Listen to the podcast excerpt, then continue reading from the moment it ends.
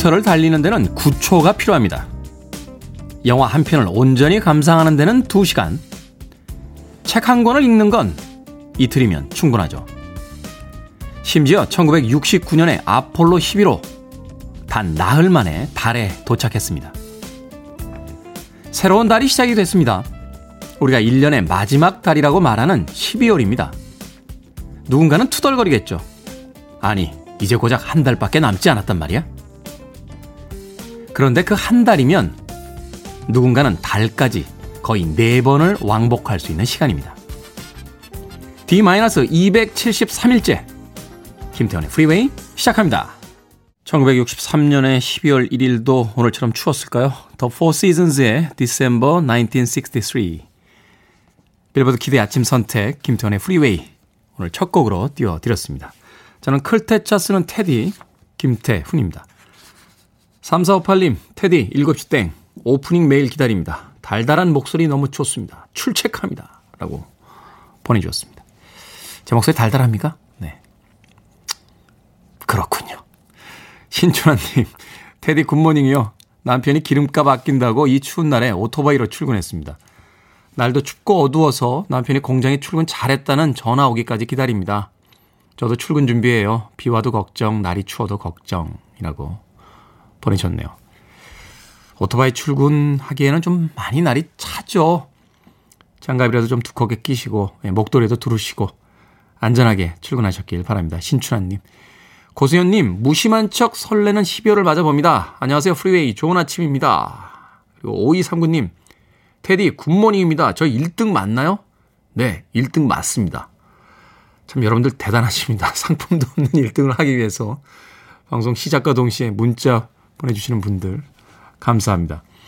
김연신님, good morning입니다. 프리웨이 채널 번호가 뭐예요? 콩으로만 듣다가 차에서 들으려고 하니까 못 찾겠습니다. 라고 하셨습니다.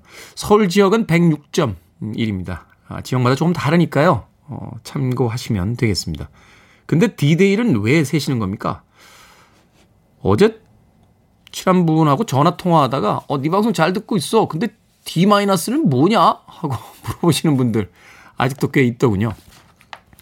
김태환의 프리웨이는 1년제 기간 방송입니다. 아, 청취율을 약속한 만큼 못 올리면 1년 후에 스스로 폭파되는 방송입니다. D-273일은 이제 그 목표일까지 273일 남았다 하는 의미가 되겠습니다. 왜 첩보 영화 보면 그런 장면 나오잖아요. 이 전화는 5초 후에 자동 폭파될 것에. 거기서 차가 난 아, 프로라는 걸 생각해 주시면 되겠습니다. 정경아 씨, 달달은 아닌데 아침부터 꼭 이러셔야겠습니까? 자, 청취자분들의 참여 기다립니다. 문자번호 샵 1061, 짧은 문자 50원, 긴 문자 100원, 콩은 무료입니다. 여러분 지금 KBS 2라디오 김태현의 프리웨이 함께하고 계십니다. KBS 2라디오 yeah, 김태현의 프리웨이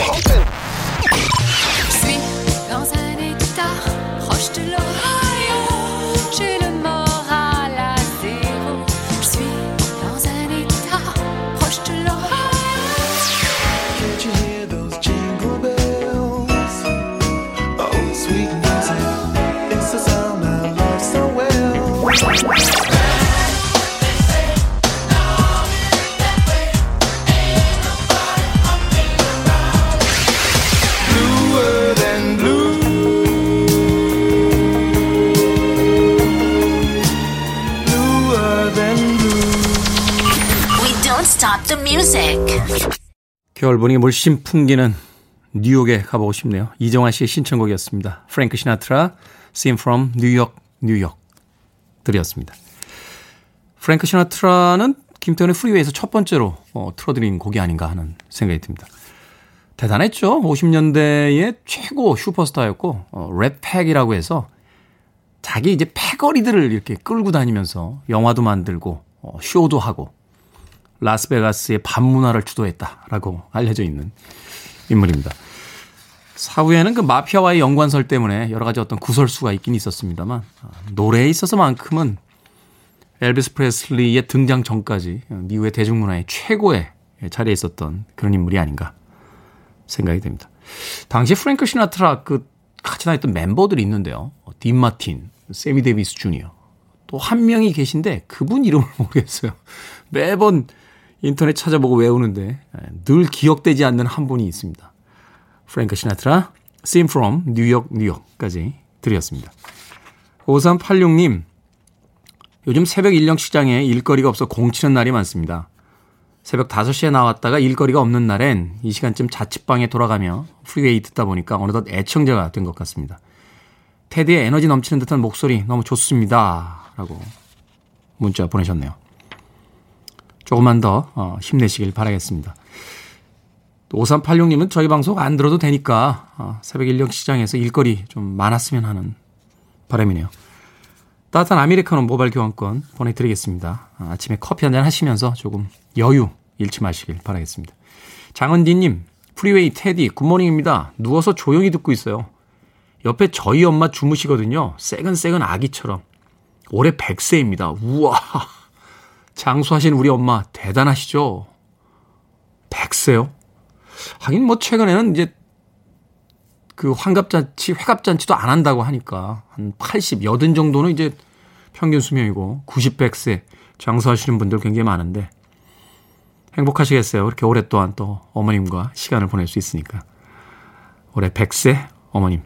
야, 100세 청취자면은 저희 청취자분들 중에 제일 나이가 많은 청취자 아닌가요? 그죠? 역시 한 세기를 사시면서 정말 좋은 프로 듣고 계십니다. 예, 어머니에게 꼭 안부 전해주십시오. 장은진님. 제가 D-273일 이후에 폭파된다고 했더니 K79138909님 폭파 안 되게 응원할게요. K80260761님 아 폭파를 막아야 해요. 이 좋은 프로를 라고 보내주셨습니다. 폭파되지 않도록 어, 저도 최선을 다해서 방송하도록 하겠습니다. 자 4475님의 신청곡을 갑니다. Player Baby Come Back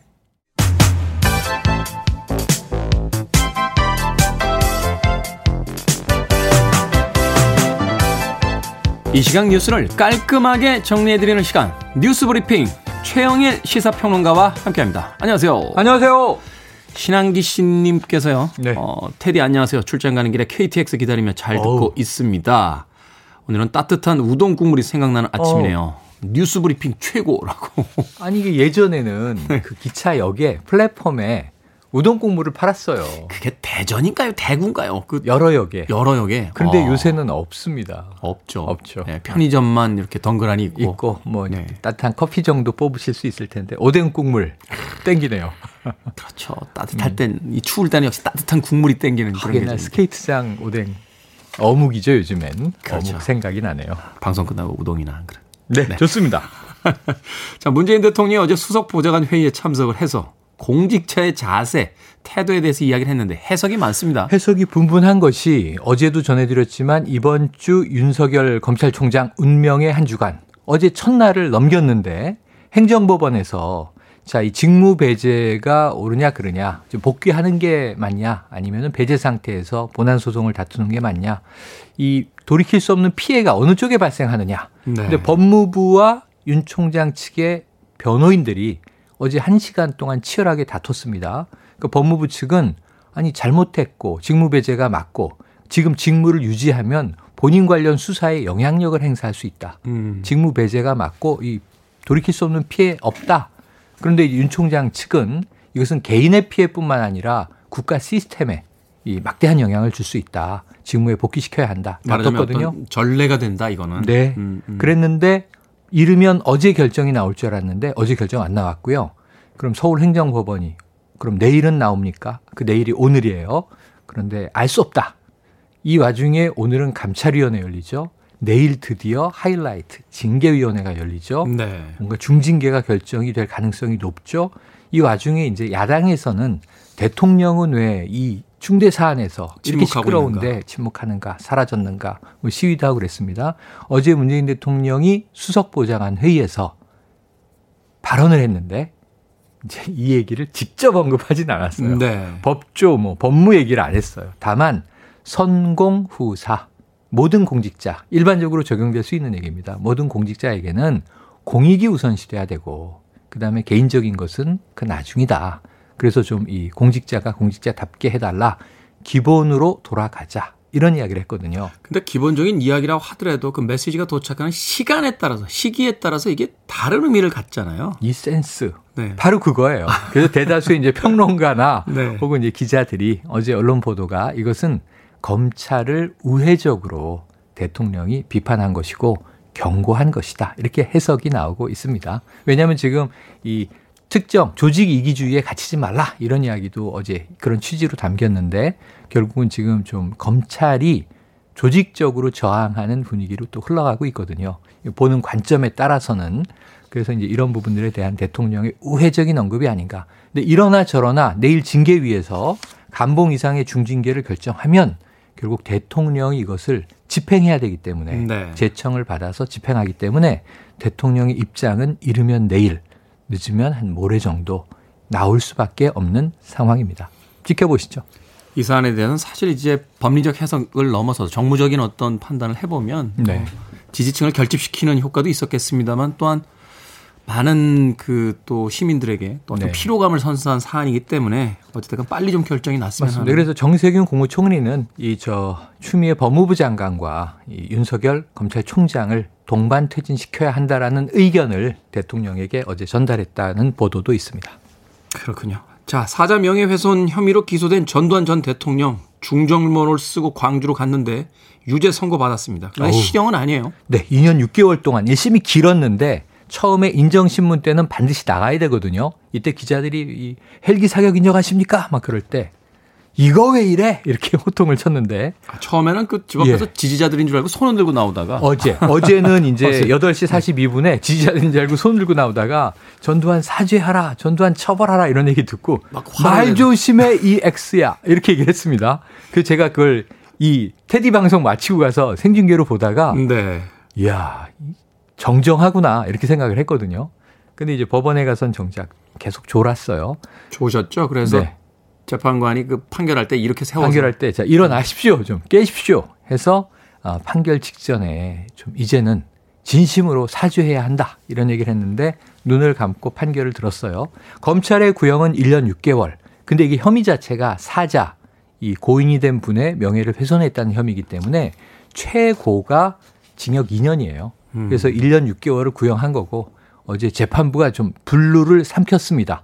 뭐냐면 이게 광주의 진실에 대한 재판이 아니고 사자 명예훼손이기 때문에 어, 어쩔 수 없지만 어쨌든 목격자들의 증언에 따라서 당시 5월 21일 80년입니다. 5월 27일 헬기에서 기관총 사격이 시민을 향해 있었다는 사실을 최초로 법정에서 인정을 했고요. 그리고 미필적으로나마 적어도 전두환 씨는 이 사실을 알고 있었을 것이다. 그래서 유죄. 그런데 징역 8개월에 집행유예 2년. 그러니까 수감은 면하게 된 상황입니다. 2심으로 갈지는 더 지켜봐야겠습니다. 이 사안은 이제 광주 사태 전반에 대한 게 아니라 사자 명예 훼손에 관한 것만 이제 담고 있기 맞습니다. 때문에 이렇게 맞습니다. 판결이 난 거죠. 그렇습니다. 그리고 공식적으로 이제 재판정에서 헬기의 사격을 인정했다 공식적으로 이게 네. 이제 말하자면 어떤 유미성을 좀 가질 수 있는 그런 그렇죠, 그렇죠. 그 음. 진실의 퍼즐이 조금씩 조금씩 맞춰지고 있다. 아직도 특별조사위원회 활동이 남아 있거든요. 지금 마지막 퍼즐은 발포 명령권자는 누구인가? 근데 그 동안은 이게 시민들의 무장 공격에 의한 계엄군의 집단 자위권 발동이다. 네. 현장 결정이다 그랬는데 헬기 사격은 현장 결정으로 있을 수 있는 게 아니거든요. 매우 공격적인 일이잖아요. 그렇죠. 예, 싣고 나간 실탄의 3분의 1이 사라졌습니다. 여기에 대해서 발포 명령권자는 누구인가? 이 질문에 대한 답이 남아 있죠. 네. 조 바이든 미국 대통령 당선인 네, 여풍당당으로 지금 공보팀을 꾸리고 있다. 어우, 백악관 공보팀이요. 네. 요직 고위직인데 7명 자리가 있거든요. 모두 다 여성입니다. 여성인데 다 정말 관록 있는 베테랑. 오바마 전 행정부 때 이제 일을 하고 이분들이 그럼 공직으로 일을 하다가 그러면 트럼프 행정부 때 뭐 하나 다 기자나 평론가나 전문 또 언론인으로 활동을 했어요. 네. 그러니까 공보와 홍보 전문가인데 자 백악관 대변인, 대통령 대변인이죠. 부통령 대변인이 있습니다. 또 퍼스트 레이디 대변인도 있습니다. 근데 이 요직이 일곱 자리, 일곱 자리가 미국 역사상 최초로 여성으로 채워졌고요. 그 이제 핵심은 젠 사키라고 하는 40대의 백악관 대변인. 그 이후로 다 일곱 명이 네. 프로필을 보면 너무너무 흥미진진한 사람들이 있어요. 유색인종, 히스패닉, 흑인, 성소수자 다양하게 있어서 앞으로 백악관의 화려한 입들이 주목되는 대목이네요. 이 트럼프 대통령과의 선거전 때 소위 이제 분열의 어떤 그 정치가 있었기 때문에 그것을 네. 또 감안하고 좀 어떤 통합의 정치를 위한 다양성을 좀 받아들인 게 아닌가. 맞습니다. 하는 생각도 들고요. 또 여성들로만 다 꾸며졌다라고 해서 너무한 거 아니야? 라고 생각을 했더니 그동안은 다 남성들로 꾸몄잖아요. 아, 그럼요, 그럼요. 뭐 여성들로 다 꾸밀 수도 있는 거니까. 그렇죠. 네, 그렇게 얼마든지 아, 받아들이는 게 21세기적 사고가 아닐까 하는. 네, 그래서 바이든의 이 어떤 인선 변이 있는데 가장 미국다운 인선을 하겠다 이렇게 얘기를 했었습니다. 음, 그렇군요. 자, 오늘의 시사 엉뚱 퀴즈 어떤 문제입니까? 네, 조 바이든 미국 대통령 당선인이 차기 행정부의 얼굴 역할을 할 백악관 공보팀을 모두 여성으로 채웠다. 막 전해드렸는데요. 대부분의 지명자들은 언론 공보 분야의 베테랑들로 알려져 있습니다. 여기서 문제. 자, 2015년 개봉돼서 1,300만 관객을 동원한 영화 베테랑의 주인공 직업은 무엇일까요? 1번 형사, 2번 마법사, 3번 차력사, 4번 맙소사. 자, 정답 아시는 분들은 지금 보내주시면 되겠습니다. 재미있는 오답 포함해서 총 10분에게 겨울에 따뜻하게 보내시라고 유자차 보내드리겠습니다. 2015년에 개봉이 돼서 1300만 관객을 동원한 영화 베테랑의 주인공 직업은 무엇일까요? 황정민 씨가 연기를 했었죠. 1번 형사, 2번 마법사, 3번 차력사, 4번 마법소사. 문자번호 샵 1061, 짧은 문자 50원, 긴 문자 100원, 콩은 무료입니다. 뉴스 브리핑 최영일 시사평론가와 함께했습니다. 고맙습니다. 고맙습니다. Prejudice. Wrote a song about it. Like to hear it? Here it go. Free your mind. 90년대 힙합의 전신이죠. 뉴 질 스윙의 대표적인 팀이었습니다. 앤 보그, Free Your Mind.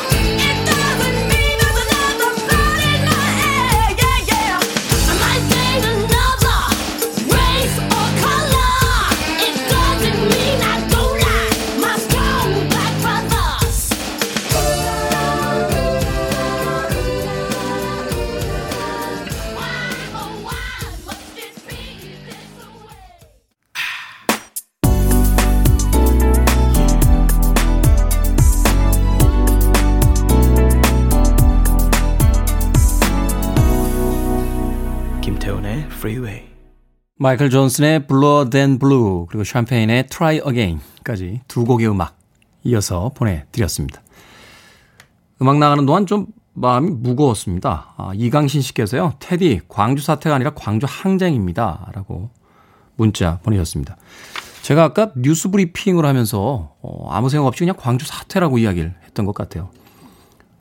청취자 여러분들과 네, 광주 시민분들에게 사과의 말씀 드리겠습니다.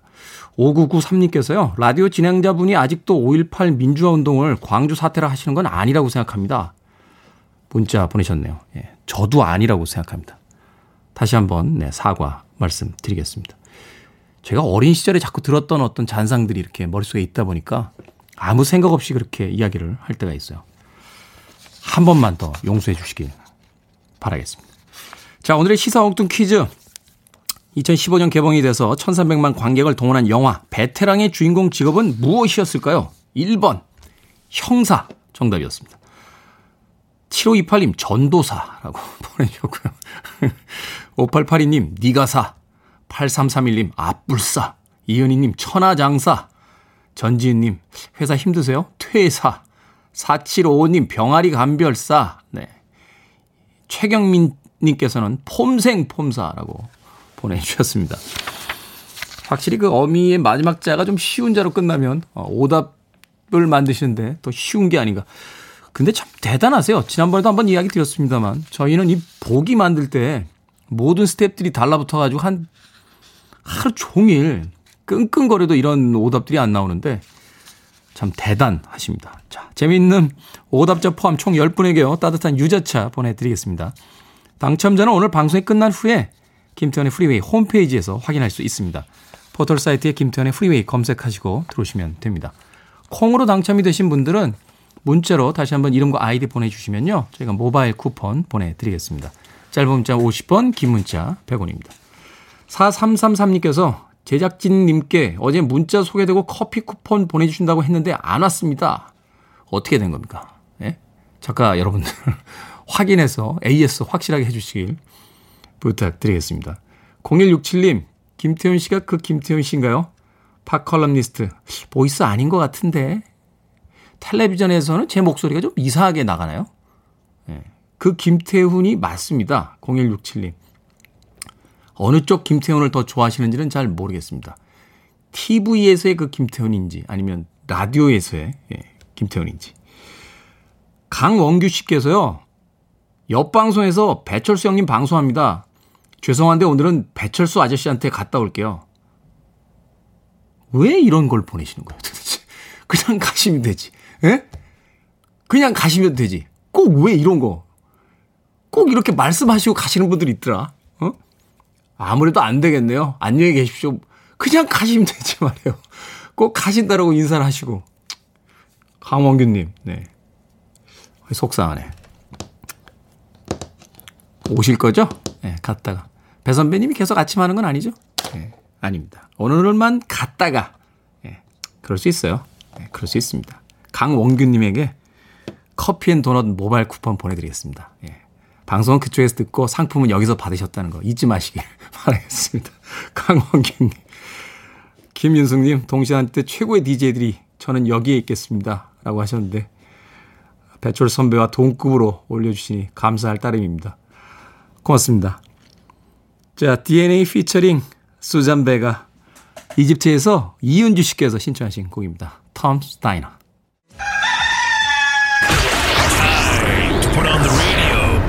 김태훈의 프리웨이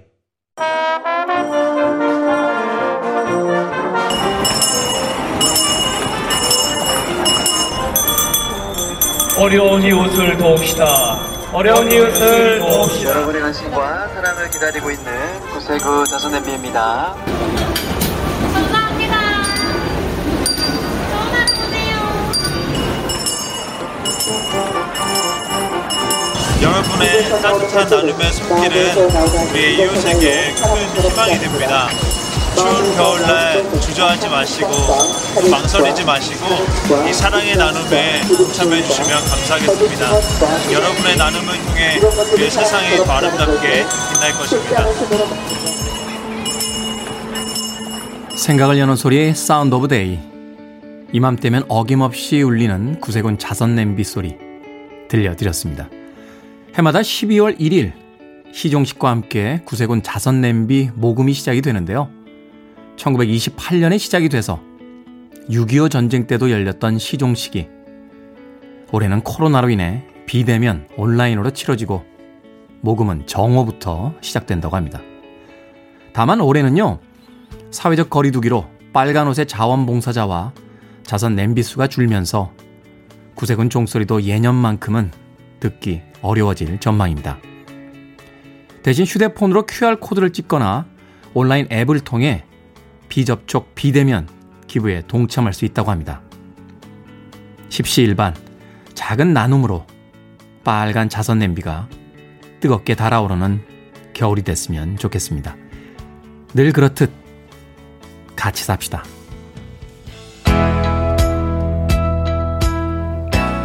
레이 파커 주니어입니다. 크리스마스 타임 is here. Hang up the mistletoe and turn the lights down low. Let's feel the spirit, cause Christmas time is here. The firelight, let's hold each other tight and feel the spirit, cause Christmas time is here. Can't you hear those jingle bells?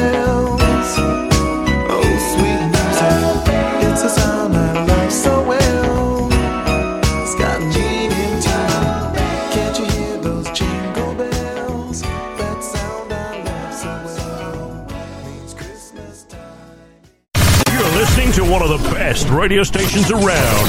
You're listening to 김태훈의 프리웨이 4405님께서 무등산 환자가 많다는 뉴스를, 아, 무증상 환자가 많다는 뉴스를 보신 85세 저희 어머니께서 무등산에서 코로나 환자 나왔다고 산에 가면 안 된다고 하십니다. 무증상을 무등산으로 들으셨습니다. 라고 보내셨습니다. 그렇게 들렸을 수 있겠네요. 무등산 환자가 많다니까. 야, 무등산에 환자들이 많이 나왔대. 라고. 어머니, 무등산엔 가셔도 된답니다. 1부 끝곡입니다. 테리 데사리오, Yes, I'm ready. 이 곡 듣고 저는 잠시 후 2부에서 돌아오겠습니다.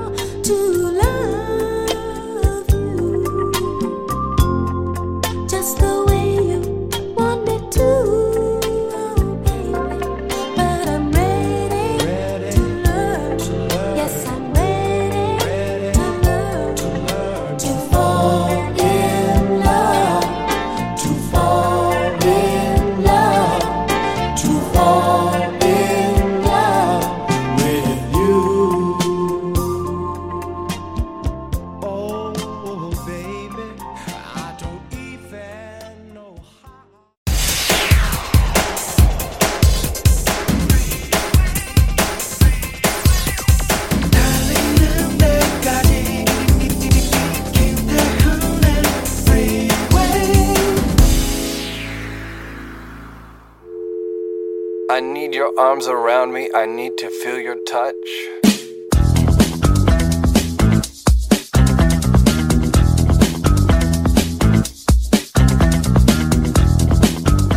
주머니 난로 핫팩 사용 설명서. 품명 주머니 난로 핫팩. 원재료명 철분, 수분, 규조토, 활성탄, 식염. 유효기간 제조일로부터 3년. 평균 온도 63도. 최고 온도 75도. 지속 시간 약 14시간. 사용 시 주의사항 피부에 직접 닿지 않도록 하십시오.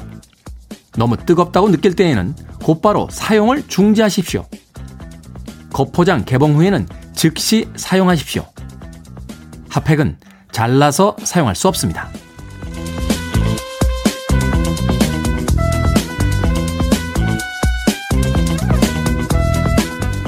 뭐든 읽어주는 남자. 오늘 읽어드린 글은요.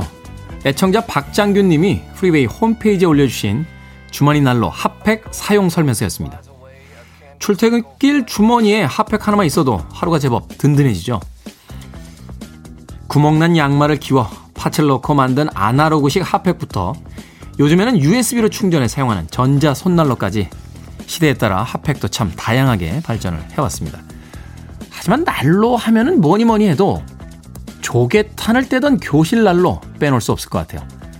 가운데 주전자를 올려놓고 둘레 벽돌을 쌓듯 양철 도시락을 올려두면 선생님께서 목장갑을 끼고 쉬는 시간마다 위아래 도시락 자리를 바꿔주시곤 했습니다. 그때 누른밥을 나눠 먹던 재미 쏠쏠했는데요. 우풍으로 연필 쥐기 힘들 정도로 손은 시렸지만 난로 하나를 두고 겨울을 나던 그때가 그리운 건 아마도 아날로그 세대의 추억이겠죠. 요즘 아이들은 제 나이가 되면 어떤 걸 추억할까요? 종일 주먹거리다가 터져버려 철가루로 호주머니가 엉망이 돼버린 부직포 핫팩. 그걸 기억할까요? 로버트 파머와 존 테일러가 함께했던 프로젝트 팀이었죠. Power Station의 Some Like It Hot. 이 곡으로 김태훈의 프리웨이 2부 시작했습니다. 앞서 일상의 재발견, 우리 하루를 꼼꼼하게 들여다보는 시간, 뭐든 읽어주는 남자 읽어드렸습니다. 애청자 박장균님께서 보내주신 주머니 난로 핫팩 사용 설명서를 읽어드리면서 과거에 교실에 있었던 난로 이야기 했는데 송정민님 조개탄이 뭐죠? 저도 잘 몰라요. 예. 작가가 써준 대로 읽은 겁니다. 예. 제가 조개탄을 알만한 세대는 아닙니다. 예, 송정민님. 최경민님, 어우, 옛날 사람. 수업 시간 할애해서 선생님과 비닐포대 들고 나무하러 갔었죠. 네? 정말요? 김유진님, 난로가 있었어요. 진짜 저 어릴 때. 난로는 있었습니다. 예, 난로는. 학교에도 난로가 있었고요. 제가 그때 이제 학교 수업 잘 안 들어가고 천호동에 영화 보러 다녔어요. 근데 그때 천호동 극장에 가면요. 극장 한복판에 연탄 가는 난로 있었습니다. 그리고 연통이 이렇게 위로 나가고 그래서 학교 수업 이렇게 뭐라고 표현해야 돼? 이거 속어에서 하여튼 예, 뭐 치고 나간다고 하잖아요. 이렇게 땡 치고 나가서 그 극장 위에 예.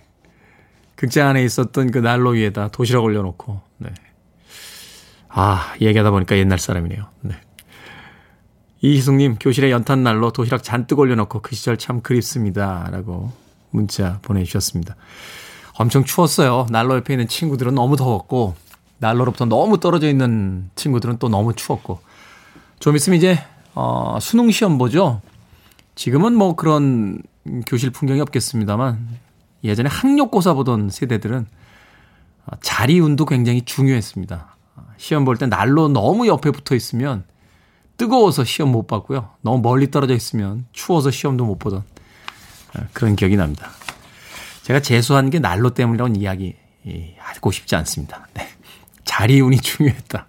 추억의 난로에 대한 이야기까지 예, 나눠봤습니다. 자, 포털 사이트에 김태훈의 프리웨이 검색하고 들어오셔서요. 청취자 참여라고 쓰여진 부분 누르시면 뭐든 읽어주는 남자 게시판이 있습니다. 또 홈페이지 게시판, 뭐 콩, 문자를 통해서도 여러분들의 일상의 재발견, 아, 많은 글들 보내주시길 부탁드리겠습니다. 문자번호 샵 1061, 짧은 문자 50원, 긴 문자 100원, 콩은 무료입니다. 오늘 주머니 난로 핫팩 사용 설명서 보내주신 박장균님께는 촉촉한 카스테라와 라떼 두 잔 모바일 쿠폰 보내드립니다. 광고 듣고 옵니다. I want it. I need it. I'm desperate for it. Okay, let's do it. 김태훈의 Freeway. 시대는 조금 달랐습니다만 프랑스와 영국, 영국과 프랑스를 대표했던 두 명의 배우이자 가수의 음악 들려드렸습니다. 제인 버킨, 영국의 가수이자 모델 배우였죠. Yesterday Yes a Day 그리고 프랑스를 대표했던 배우이자 가수 이사벨 아자니의 오하이오까지 두 곡의 음악 이어서 보내드렸습니다. 이 누님들 다 지금 뭐하고 계실까요? 네. 브룩 실즈, 소피 마르소, 다이안 레인, 예.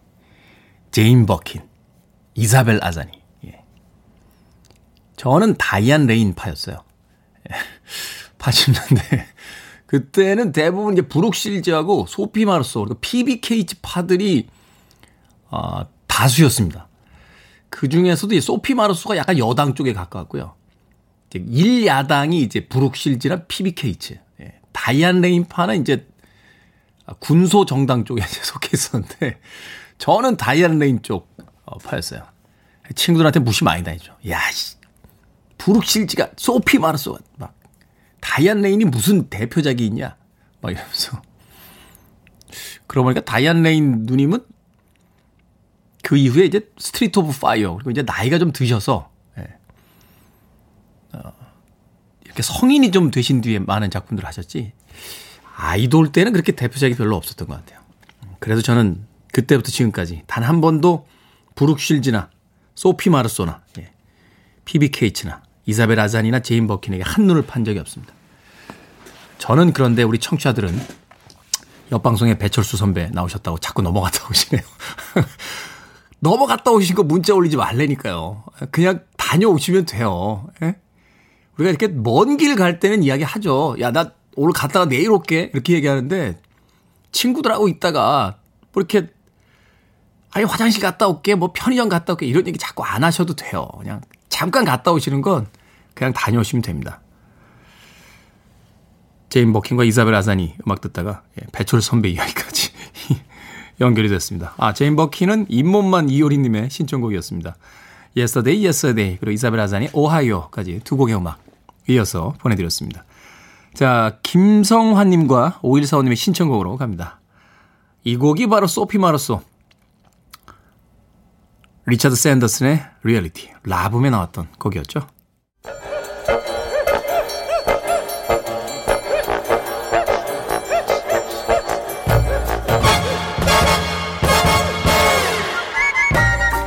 온라인 세상 속 촌철살인 해학과 위트가 돋보이는 댓글들을 골라봤습니다. 댓글로 본 세상.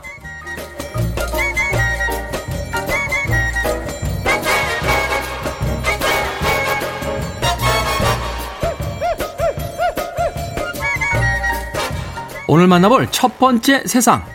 지난 목요일에 전해드린 미국 유타주의 사막 금속 기둥 소식 기억하십니까? 사막 한복판에 뜬금없이 금속 기둥이 박혀 있었죠. 외계인 설치설 등 숱한 화재를 뿌린 이 금속 기둥. 그런데요, 그 기둥이 이번엔 아주 깜쪽같이 사라졌습니다. 대체 무슨 일일까요? 여기에 달린 댓글들입니다. 모텔 캘리포니아님, 어, 미국 고물 아저씨, 빠르신데요. 뉴잇 엑스님, 영화처럼 우주로 다시 날아간 거 아닐까요? 아니, 무슨 뉴스가 왜 있었는지도 모르겠다. 왜 사라졌는지도 모르겠다. 무슨 기사가 이래요? 아니, 미국 기자들 일 안 해?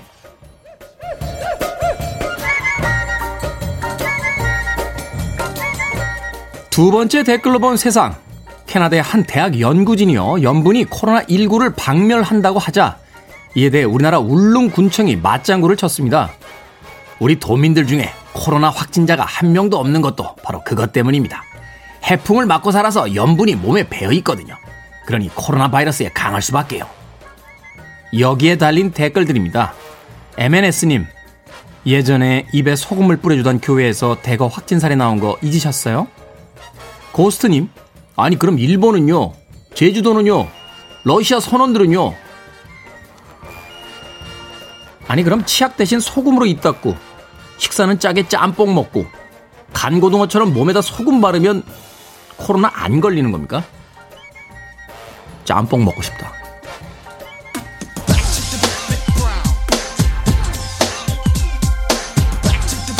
자, 바비 브라운입니다. Humpin' Around.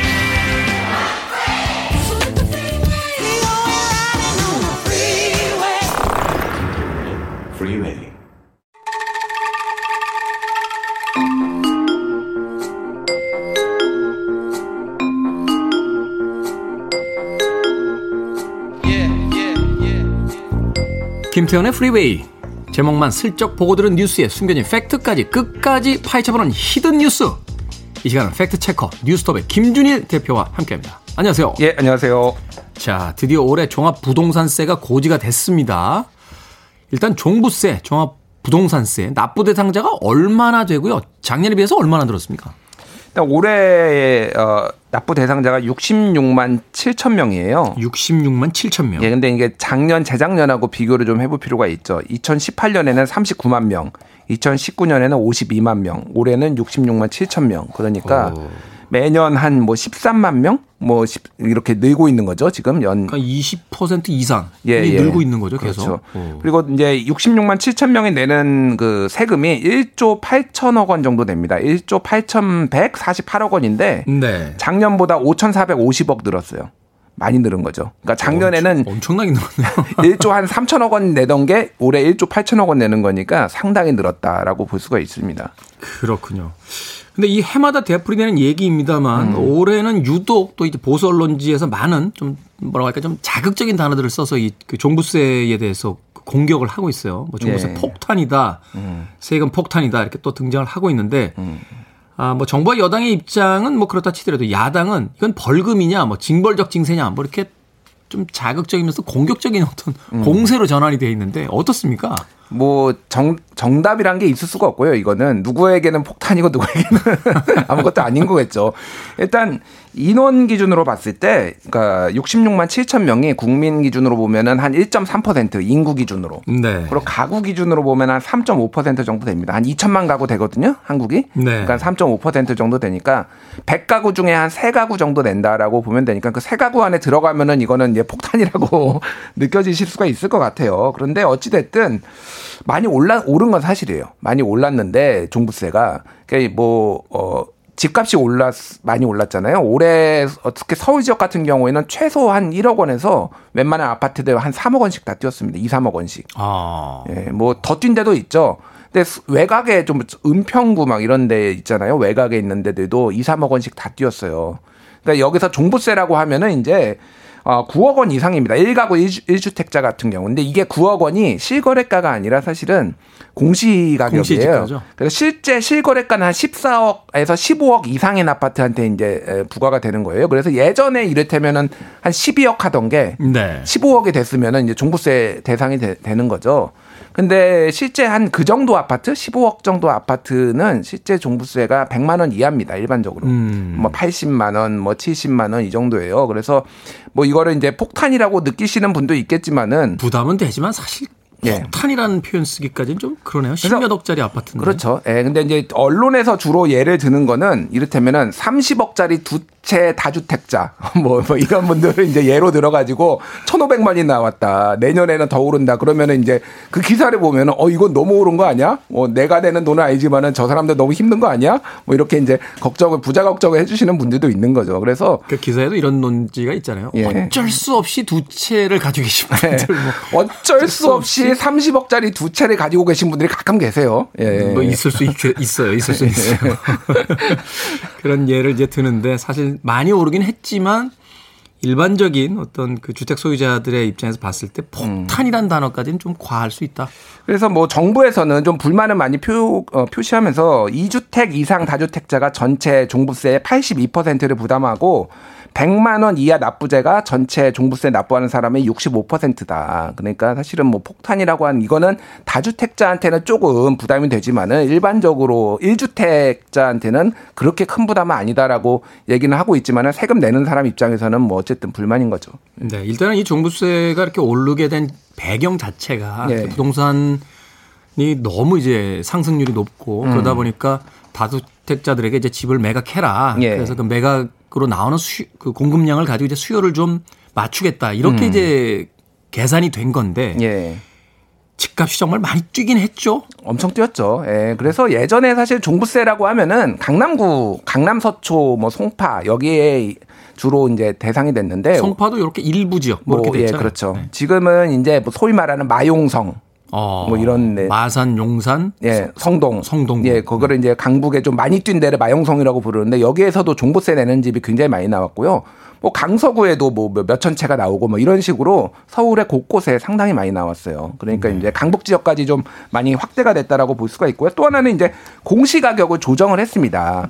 그러니까 사실은 올해 11월 3일에 공시 가격 조정을 한 거는 내년부터 적용이 되는 거니까 그거는 아닌데 작년에 이미 공시 가격을 좀 현실화 하겠다라고 해서 너무 낮은 데를 아, 아, 조정을 했어요. 공시 가격이 그러니까 사실은 시, 그러니까 매년 이제 정부가 이, 이 땅은 이 집은 얼마에 우리가 세금을 매기겠다라고 정하는 건데 이게 시세에 한 60%에서 70% 사이에 왔다 갔다 했어요. 음. 그러니까 예를 아까 그래서 예, 말씀드렸지만은 어 9억 원 공시가격 9억 원은 실제 거래는 15억 원의 거래가 되는 거예요. 그러니까 이게 괴리가 크잖아요. 그렇죠. 근데 이거를 이제 좀 조정을 하겠다라고 한 거고 또 하나는 공정시장 가액 비율이란 게 있어요. 한마디로 그러면 할인해 주는 겁니다. 부- 부담이 너무 강하니까. 세니까 그게 원래 이명박 정부 때 도입이 된 건데 80%를 곱한 거 0.8을 곱하는 겁니다. 네. 그러면 이제 세금을 내는 게 좀 낮아지잖아요. 근데 이거를 현실화하겠다 그래서 작년에 85%, 올해 90%, 내년에 95%, 2022년부터는 할인 없이 100%다 내게 한다. 그러니까 요것도 조금씩 오르니까 이제 점점점 이제 종부세 부담이 좀 더 커지는 거죠. 그렇군요. 앞서서 마용성 이야기할 때 저희가 마산이라고 했나요? 마포. 마포. 마포구, 네. 마포구 용산구 성동구를 이야기하는 거였습니다. 근데 이게 여러 가지 좀 이야기들이 있죠. 저희 어머님 노원구 사시는데 음. 그쪽도 엄청나게 올라가지고 예. 사실은 집을 조금 옮기시려고 하다가 본인 집 오르셨다고 되게 좋아하셨는데 음. 옆집이 또 올라가지고 결국은 지금 이사를 못 가고 계신 그런 상황입니다. 자, 빌보드 키드의 아침 선택 KBS 2라디오 김태훈의 프리웨이 hidden 뉴스 어, 함께하고 계십니다. 음악 한 곡 듣고 와서 계속 이야기 나누겠습니다. 캘러웨이의 I wanna be rich. 어떻게 하면 부자가 될 수 있을까요? 캘러웨이의 I wanna be rich 들으셨습니다. 자, 빌보드 키드의 아침 선택 KBS 2라디오 김태훈의 프리웨이 hidden 뉴스 뉴스톱 김준일 기자와 함께 종부세에 대한 이야기 나누고 있습니다. 그럼에도 불구하고 뭐 소수이라 할지라도 세금 내야 되는 사람들 입장에서는 지금 불만이 많잖아요. 막 쏟아져. 나오는데. 예. 네네. 어떻습니까? 대략 어떤 불만들인 거예요? 일단 뭐 지금 그러니까 언론에서도 많이 나오는 거는 올해가 문제가 아니다. 내년 내후년 이게 계속 오른다라는 건데 일단 올해 그 11월 3일에 정부가 발표를 이제 한 그 공시지가 공시가격 현실화를 네. 좀 말씀을 드리면은 아까 전에 말씀드렸듯이 지금 아파트 그러니까 단, 단 단독 주택이 아닌 집단 주택이라고 해요. 아파트 같은 경우에는 공시 그 가격이 69% 시세 69% 평균이라고 보시면 돼요. 근데 이거를 현실화해 가지고 90%까지 2030년까지 2025 단계적으로 예, 올리겠다. 단계적으로 올리겠다라는 거예요. 그렇게 되면 어쨌든 무조건 이제 오를 수밖에 없는 거예요. 종부세 가격이 집값이 오르지 않더라도 앞으로 향후 10년간 오르지 않더라도 종부세 가격은 점점 더 그러네요. 오를 수밖에 없는 거예요. 세율이 올라가니까. 세율이 올라가니까 네. 공, 뭐 정확한 세율은 아니고 공시지가가 올라가니까. 네, 공시지가가 올라가니까 뭐 현실화라고 정부는 얘기를 합니다. 그리고 또 하나는 아까 말씀드렸듯이 공정시장 가액 비율, 그러니까 할인해 주는 거를 없애겠다라는 거. 2년 뒤에 없어지거든요. 네. 그럼 그것도 2년 뒤에까는 2년 뒤에까지 또 점점 없어지고. 올라가는 거예요. 올라는 가는 네. 요소는 있는데 내려가는 요소는 없으니까. 음. 그래서 뭐 이런 언론 기사들이 나오는 거죠. 강남 아파트 가진 1억 연봉 직장인 5년 뒤 연봉 절반은 보유세 낸다. 막 이런 예, 경제지를 중심으로 어뭐 어, 종부세를 5천만 원 낸다. 막 이런 거예요. 근데 맞습니까? 뭐 실제로 계산을 안 그러니까 이런 게 모르겠는데. 그러니까 너무 극단적인 사례인 거예요. 아까 말씀드렸듯이 30억 두 차례 가진 이제 연봉 1억 원 직장인이신 거죠, 이분은. 아니, 잠깐만. 그러니까. 30억짜리 두 채를 가졌는데 연봉 예. 1억으로 됩니까? 아, 모르겠어요. 뭐 하여간 네, 뭐 계산 방식은 잘 모르겠어요. 희한하게 그런 사례들을 잘 찾아옵니다. 기자들이. 어디서 찾는지 모르겠는데. 그래서 뭐 이런 거죠. 뭐 강남의 레미안 대치 팰리스 같은 경우에는 최근에 기사가 났는데 전세가 그 여기 그러니까 뭐 소위 말해서 84제곱미터 25평형인데 전세가 20억이 됐거든요, 여기가. 네. 실거래가가 30억 되니까 뭐 이런 거를 혹시 뭐 두 채 정도 가지고 있으면 이제 종부세를 많이 내시는 거겠죠. 아, 그래서 일부러 또 이렇게 156cm나 이런 건 안 하고 이제 예. 80몇 정도로 이제 가져오시는군요. 사례들. 남들이 봤을 때 25평이다. 이렇게 또 이야기가 될 수 있으니까. 예. 그런데요, 그 임대 사업자는 종부세 안 낸다 이런 이야기 들었습니다. 예, 아, 이게 제가 보기에는 이, 이 정부의 가장 큰 패착이 아닌가 싶어요. 그래서 정부 초기에 임대사업 제도를 굉장히 장려를 했어요. 그래서 많은 사람들이 그때 혜택이 엄청 주어졌습니다. 이를테면은 임대사업자로 등록을 하면은 네. 그러면은 취득세, 재산세 감면 혜택, 그리고 건강보험료 부담도 낮춰주고 가장 결정적인 거는 종부세를 합산과세라고 하거든요. 집이 여러 채 있으면 다 합쳐가지고 그거가 몇억 그렇죠. 이상. 근데 그 합산과세를 면제를 해준 거예요. 그러니까 종부세를 안 내게 되는 거죠, 이분들은. 그래가지고 사실은 이 임대사업자 제도를 정부가 장려를 하면서 집값이 엄청 뛰었습니다. 그래서 어느 정도 뛰었냐면은 55만 채, 2016년에 55만 채였던 임대 어 임대주택 사업자 그 지- 집이 147만 채로 3배가 늘었어요. 3년 만에. 그러니까 이 이거 한마디로 집을 사들이기 시작한 겁니다. 이 사람들이 혜택이 있으니까. 세금 혜택이 있으니까 예, 예. 집값 상승률에 비해서 세금 내는 게 적으니까 음. 은행 융자해서 해도 이자 충분히 된다. 네, 가장 결정적인 게 종부세였죠. 그러니까, 그러니까. 갭 투자를 해가지고 계속 하니까 집이 집값이 뛰니까 정부가 지난 7월 10일에 이 임대사업자 혜택 없애겠다라고 발표를 하니까 또 난리가 난 거예요. 그러면은 종부세 혜택까지 없애버리면은 집이 뭐 열채 있는 사람 이런 사람들은 종부세를 수억 원씩 내게 생긴 거예요. 근데 그거는 정부 쪽에서 뭔가 좀 실수한 거 아닙니까? 임대사업자는 우리가 혜택을 주겠다 해서 음. 그걸 가지고 임대사업을 시작을 했더니 예. 또안 돼. 세금 더 올리겠어. 그래서 7월 10일에 그거 발표를 한 다음에 8월 달에 기재부에서 또 발표를 합니다. 합산과세, 이 임대사업자에 한해서는 합산과세를 안 하겠다라고 이제 한 거예요. 그러니까 근데 임대사업자 등록을 보통 뭐 5년에서 길면은 뭐 8년 정도 하거든요. 그러면 5년 뒤에는 자동으로 연장이 안 되니까 그 다음에는 합산과세가 되는 거예요. 그러면 그때는 이제 소위 말해서 이분들한테는 굉장히 많은 종부세가 나오겠죠. 그러니까 그 안에 팔라는 거예요. 정부 입장에서는. 근데 이제 어쨌든 이렇게 장려를 해놓고 집값 다 뛰게 만들어 놓고 지금 와서 정부가 이렇게 하는 게 일관성의 문제도 있고 정책 실패의 문제도 있고 각종 지금 비난 여론이 있는 거. 그래서 오마이뉴스에서 뭐 기사도 썼어요. 그래서 종부세 영원의 비밀 뭐 해가지고 임대사업자 어, 제일 많이 가지고 계신 분이 753채 가지고 이- 이제 59세 서초구에 사시는 분. 뭐 이런 분들이 있어요, 지금. 도대체 얼마나 가지고 있는지. 이분 시장 나가시려고 하나요? 그, 그 지역에서 예. 구청장 하셔도 될게 있는데 그 정도. 그러니까 그 주택 임대 사업자 4,794명이 임대 주택의 25만 채를 가지고 있습니다, 지금. 대한민국에. 아, 엄청나네요. 엄청나게 가지고 있어요, 사람들이. 사실 이분들이. 그러니까 이게 지금 정부 정책의 실패 아니냐, 결국은. 이렇게 이제 얘기가 나오는 거죠. 사유지의 뭐 그 50% 이상을 실제 국민의 뭐 3, 4%가 다 가지고 있다 뭐 이런 이야기도 있었는데 음. 사실 이렇게 이 부동산이라는 건 사실 공공재의 성격이기 때문에 사실 예. 좀 복잡한 문제인 것 같습니다. 자, 어떻게 될 것 같습니까? 아, 매물 쏟아질까요? 종부세 부담스러워서 그리고 부동산 안정되겠습니까?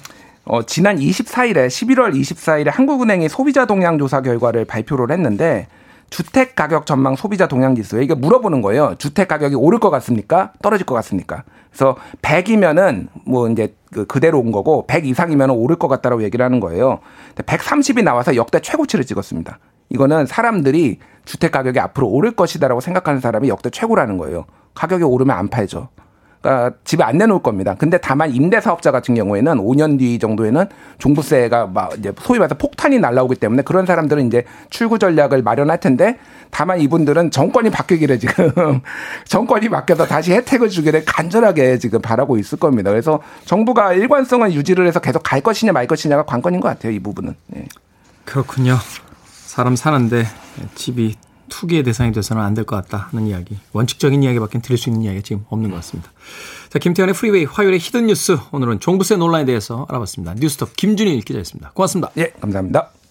Time for talking's over now. I guess it's time. 팀명을 왜 이렇게 지었는지 이해가 됩니다. Bourgeois Tech. I don't mind at all. No, I don't mind It's getting so you never know when things are better left alone. But I don't, no, I don't mind at all. It's important to me